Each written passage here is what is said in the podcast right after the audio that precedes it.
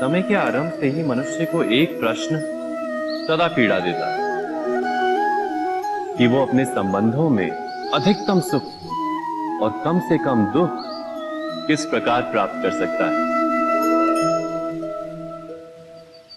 क्या आपके सारे संबंधों ने आपको संपूर्ण संतोष दिया है?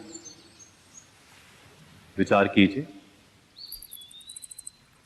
हमारा जीवन संबंधों पर आधारित। हमारी सुरक्षा संबंधों पर आधारित। इसी कारण हमारे जीवन के सारे सुखों का आधार भी संबंध है।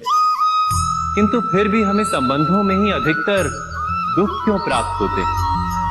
सदा ही संघर्ष भी संबंधों से ही उत्पन्न क्यों हो जाते हैं? कभी विचार किया? है जब कोई व्यक्ति किसी अन्य व्यक्ति के विचार अथवा कार्य को स्वीकार नहीं करता, उसमें परिवर्तन करने का प्रयत्न करता है तो संघर्ष जन्म लेता है। अर्थात, जितना अधिक अस्वीकार, उतना ही अधिक संघर्ष। और जितना अधिक स्वीकार, उतना ही अधिक सुख। क्या ये वास्तविकता नहीं? यदि मनुष्य स्वयं अपनी अपेक्षाओं पर अंकुश रखे, अपने विचारों को परखे किसी अन्य व्यक्ति में परिवर्तन करने का प्रयत्न ना कर स्वयं अपने भीतर परिवर्तन करने का प्रयास करें। तो क्या संबंधों में संतोष प्राप्त करना इतना कठिन?